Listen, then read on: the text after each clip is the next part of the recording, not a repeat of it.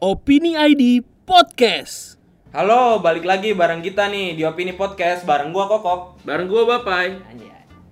Kali ini kita bakal bahas eh, tes baca Al-Qur'an di Pilpres 2019. Wah, lu ketawa, lu kok lu ketawa dah. Ya enggak, gua eh, aneh aja sebenarnya. Cuma kenapa eh, kenapa ada tesnya? Kalau ada undang-undangnya sih nggak apa-apa. Iya, benar. Gitu. Karena Kayak ini- fit and proper test gitu kan. Iya, karena ini sebenarnya nggak diatur dalam undang-undang KPU ya kan? Nggak ada, nggak ada. Emang gimana sih ceritanya kok awalnya nih kok? Jadi ada tuh eh, Dewan Pimpinan Ikatan Dai di Aceh, namanya Marsudin Ishak. Hmm. Dia ngundang para capres dan cawapres tes baca Al-Quran di Masjid Raya Baitur Rahman Banda Aceh tanggal 15 Januari 2019. Oke. Kalau Jokowi nih ya kan udah fix dateng karena udah dikonfirmasi sama Arya Sinulinga, tim kampanye nasional. Dia bilang bukan hal yang sulit karena kedua capres cawapres adalah seorang muslim. Wih, dia bener ria. Bahaya nih ya kan. Iya. Tapi kalau terus Aceh Aceh Hasan bilang salah satu tim TKN juga Jokowi Maruf siap uji religiusnya kalau memang ukuran pemilihan calon dari segi agama gitu kan. Tapi beda di menurut gua sama Prabowo katanya doi nggak bisa datang karena lagi siapin jadwal debat tanggal 17 Januari 2009 nanti gitu ya kan. Juru debat tim apa eh, BPN ya kan.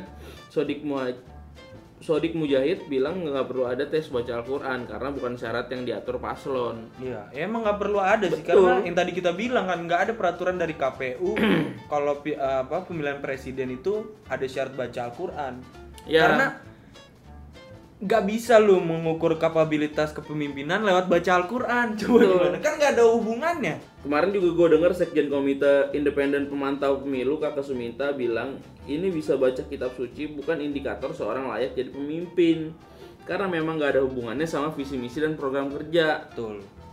Memeluk agama cuma jadi syarat aja bagi calon pemimpin gitu ya kan. Si Pak Karyono Wibowo juga ngomong nih kemarin dia itu Direktur Eksekutif Indonesia Public Institute bilang rencana tes ini adalah kemunduran demokrasi. Wah iya ini kemunduran demokrasi lah. Iyalah, tes baca Al-Quran tuh keluar dari proses demokrasi dan Iya. hanya memikirkan menang atau kalah, Iya. bukan pada kepentingan rakyat. Ya. Itu kata Pak Karyono. Akhirnya nanti bisa berpotensi konflik di masyarakat cuy. Iya, jadi cuma manas-manasin isu politik identitas Iya. di Sara di Pilpres 2019. Mungkin lebih bakal bisa lebih parah dari isu sara di apa eh, pemilihan gubernur DKI Jakarta ya Betul. kan atau di Sumatera Utara. kalau makanya kalau Ini jadi gua- pemantik lagi cuy. kalau gue sih mikirin gini, kayak ada isu-isu soal politik identitas tuh Hmm. makin marak, Pasti. ya kan? Mm-mm. makanya menurut gua seharusnya eh, kedua belah capres cawapres ini dia nggak se- ini kan sebenarnya buruk ya. Buat lu buat buat buat suara lu juga buruk gitu. Iya, maksud benar. gua dan kelihatannya dua-duanya tuh apa eh, mengambil ini politik identitas ini Iya. gitu kejebak ini. kejebak dalam lubang yang sama jatuhnya Ah, gitu ya. karena mainin isu agama. jadi menurut gua udah nggak ngaruh siapa yang mulai duluan iya, gitu benar. ya kan Karena sama-sama yang tadi kan sama-sama kejebak kayak gitu. dua-duanya. Iya kayak gitu. Maksud gua kalau misalnya lu mau bikin kayak gini terus sampai April gitu ya Iya. kan, ya orang mau milih lu pasti gara-gara politik identitas Iya gitu. benar. Bukan Dan karena program kerja atau visi misi lu ya. betul kalau misalnya nanti golput naik kan salah yang kampanye juga dong jadinya gitu Iya. ya kan.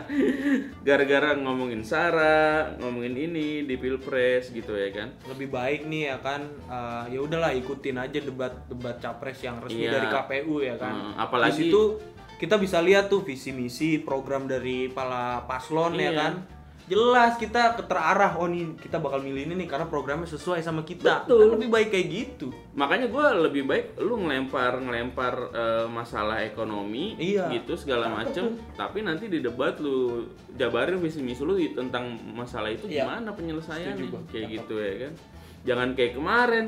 Menurut gua sekarang malah agamanya tuh udah dimainin ke ag- udah di semua agama menurut Iya. gua gitu kayak kemarin ngucapin Natal di ini juga wah gitu. itu juga ini ya, Ya kan? karena bahkan sempat ada isu apa namanya keluarga Prabowo eh Prabowo ada foto ngarahin Iya. Natal sama ya emang kenapa? Lah, emang kenapa? Iya makanya kan gitu Iya kan? ya kan.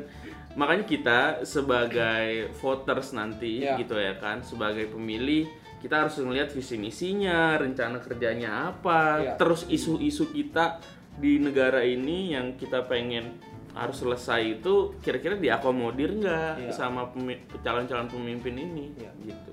Pokoknya kita nggak ngeritik sama sekali orang mau beragama atau baca Al-Quran. Iya. Itu sebagai muslim Mm-mm. atau sebagai agak apa pemeluk agama yang baik emang harus Mm. kayak gitu. Betul. Cuman jangan memperhadukan masalah agama dengan politik gitu kan. Ya, Ini nggak beres. Udah gitu aja dari kita di Opini Podcast bareng gua Kokok. bareng gue Bapai. Ciao. Dadah.